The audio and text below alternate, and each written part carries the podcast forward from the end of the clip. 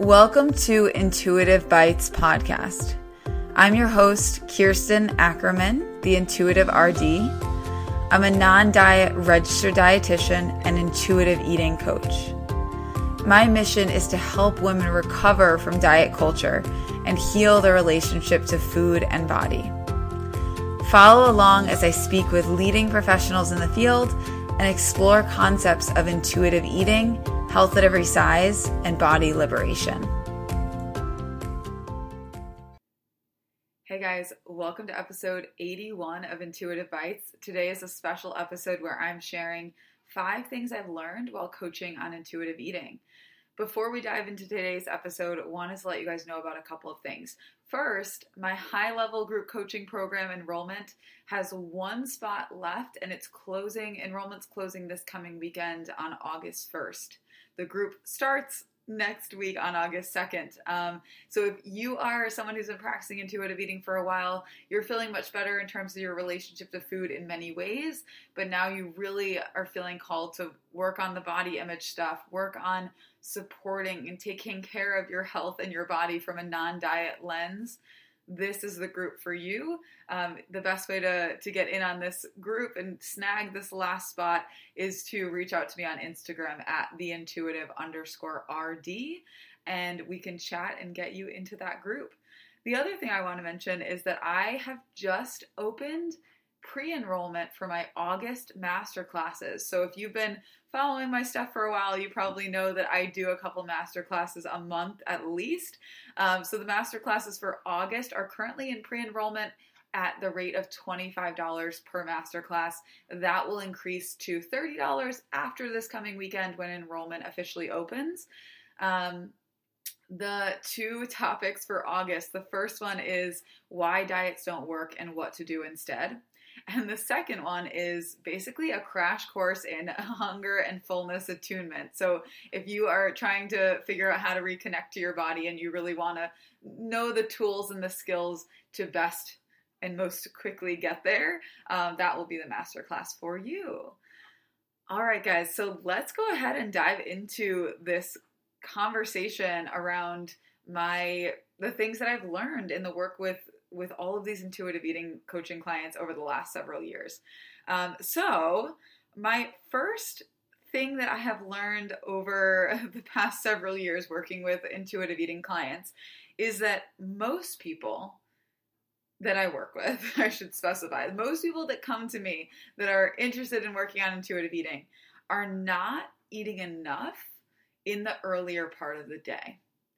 And if you make that shift of starting to eat more earlier in the day. And that doesn't mean, it certainly does not mean shifting anything about the later part of the day, right? Because that that will that's when we kind of bring in restrictive mindset and eliminating and cutting back mindset. We are not going there, but when we can bulk up this earlier part of the day and get that nourishment in that our body truly needs at that time, that will almost instantly impact your behaviors around food the rest of the day, the rest of the week, and in all of those scenarios when you're feeling chaotic around food. Um, so, if you do nothing else and you learn nothing else from this episode today, take away a reflection of do you have opportunities for eating more earlier in the day? Are there times when you're not getting enough in at that time? What I typically see is people um, you know, waking up in the morning, not really maybe feeling very hungry. Maybe they um, start on their morning coffee or something like that, or they jump right into the day and things are very chaotic. Both of those things, right, having the coffee or jumping into a stressful day can suppress your your connection to your hunger cues. It doesn't mean your body's not hungry. It just means that there's that, that disconnection going on. Um, that does not mean necessarily so in the case of the coffee, right, it doesn't mean don't have your coffee or cut back on your coffee, right? Again, that's that's the diet mindset trying to loom in and and do that whole restriction and cutting back thing. It's not about having less coffee.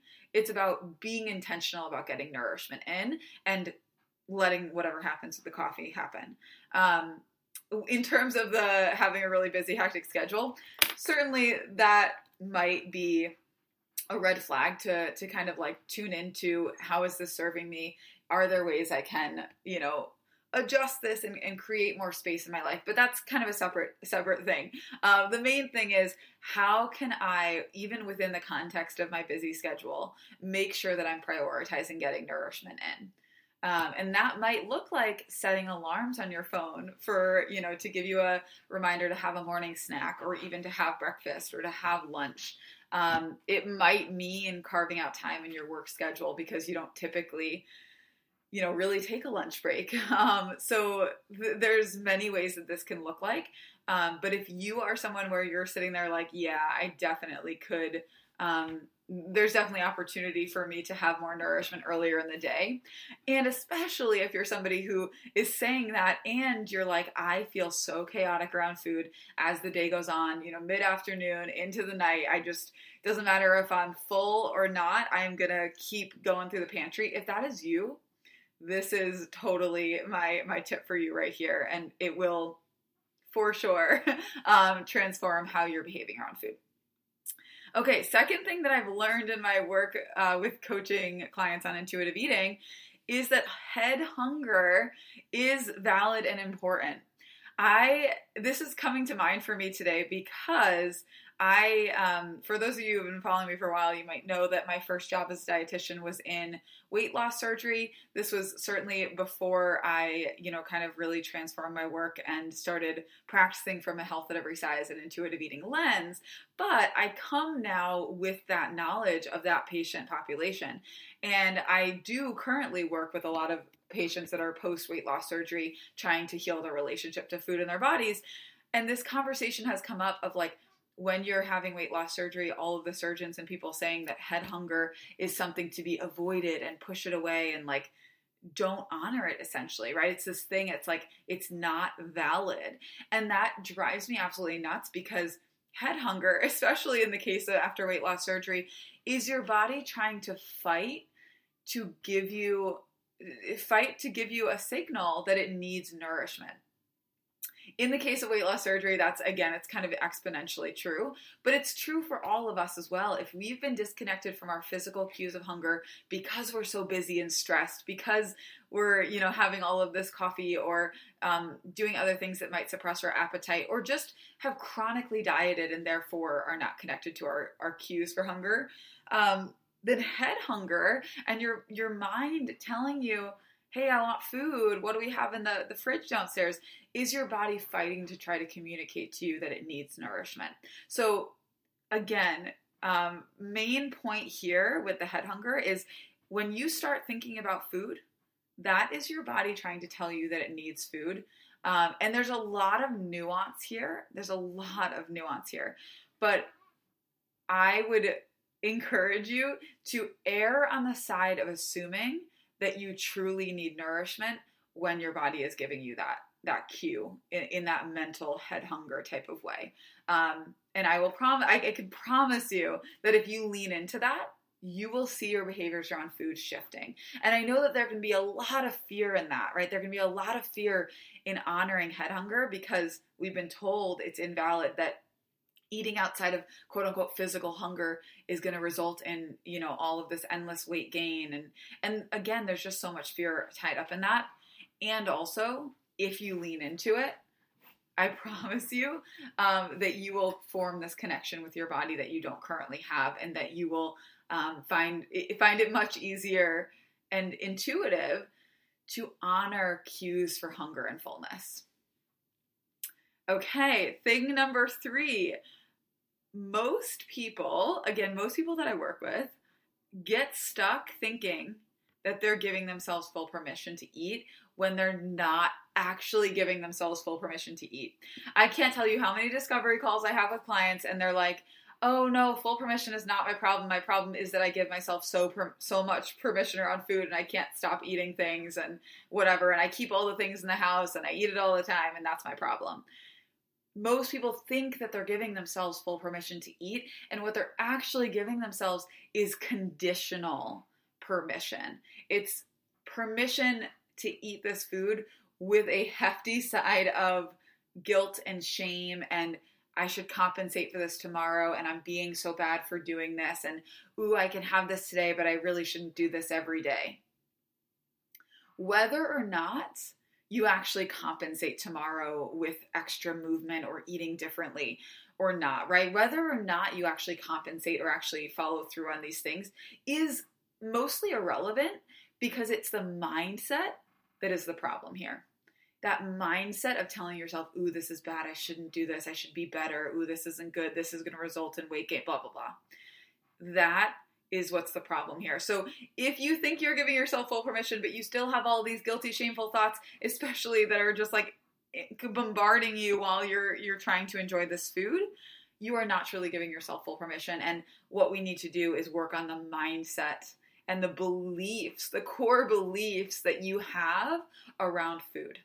Until the, until you do that, you won't really be able to embrace full permission and this not giving yourself permission scenario will continue to impact the way that you're behaving around food, the way that you're showing up around food, in a way that is creating chaos and making it impossible for you to make choices from a place of what actually sounds good, what actually will feel good in your body. You can't make choices from that place if you are being clouded by all of these shoulds and shouldn'ts, goods and bad judgments around food.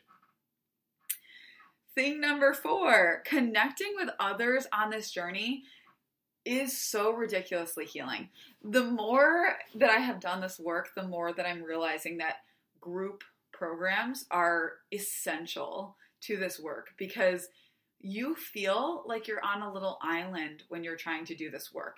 And I love, don't get me wrong, I love my one on one coaching client work. And there is such a, a need for that as well, right? Because in the group setting, you don't get that individualized attention and um, you can't get that individualized like guidance and support.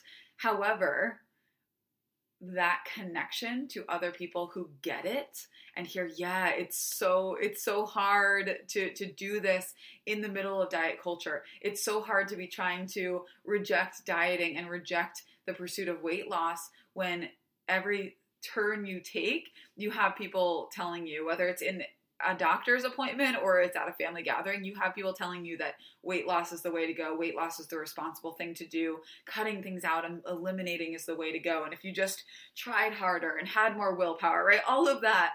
If you don't have people who get it and reject that toxic mentality, you will continue to be kind of pulled back and sucked back into the the cultural norms. And that's not your fault. That is just part of being human. So um, i guess my my tip with this is to find ways to connect with others on this journey. And you know that might not be where you're at in this moment but somewhere in your journey it will really be be important to go that way.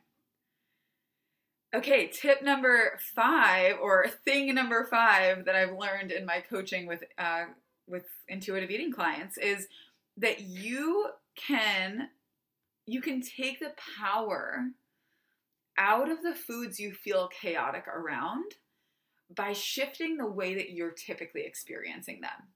So, let's say that ice cream is like your I'm going to say fear food, but really maybe it's the food that you, you know, you have around all the time but um, you always feel chaotic around it. You always feel out of control. You you kind of like portion it out, and you're really careful about it because you know if you just gave yourself permission, like true full permission, you would just like eat it all instantly. Um, so maybe that that's like your your fear food. Maybe you typically have it like after your long stressful days after your dinner and you're sitting on the couch and watching your netflix and that's when you you take out the ice cream if this is a scenario that you are resonating with um, take that ice cream and integrate it into parts of your day that you normally would not and again i'm just gonna like reinforce this a million times this does not mean not having it at night. This does not mean, okay, I had it earlier in the day, so that means I don't I can't have it at night. No, no, no, no, no. We are working from an additive lens here with intuitive eating. We are never working from a restrictive, cutting out, eliminating lens. Take the foods that you feel chaotic around and integrate them in, into your life in ways that you know don't normally experience them. So have the ice cream for a mid-morning snack after or maybe after your mid-morning snack or with your mid-morning snack. Have it after your lunch. Um, the one like asterisk here is in most cases it makes sense to um, do this in a nourished state, right? So rather than integrating it like as your lunch meal, having ice cream as your lunch meal, especially if you're like super ravenous, um, incorporating it into that meal and, and having other nourishment alongside it. Um, this will take the power out of this food because you have been relating to this food in this very specific way. And likely there's been a lot of guilt and shame and stories around what it means to be having that food in that scenario. Um, maybe it even means that you hide and sneak certain foods, right? You grab these certain candies and have them in this specific way and poke your head out of the kitchen, make sure your husband's not watching, whatever it looks like. So take that food out of that scenario, put it in a different situation.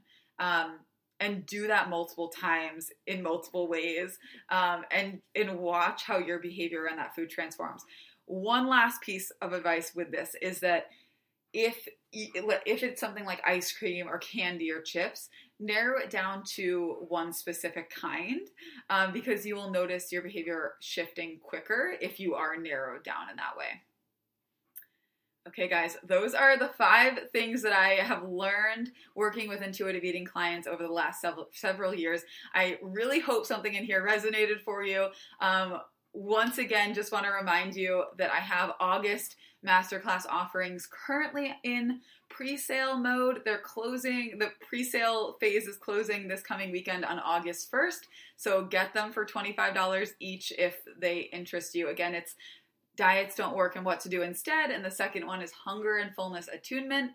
And then, if you're interested in my high level group program, if you want to grab that last spot in in that group, um, reach out to me on Instagram at the intuitive underscore rd. Send me a message. Let's chat about it and get you inside.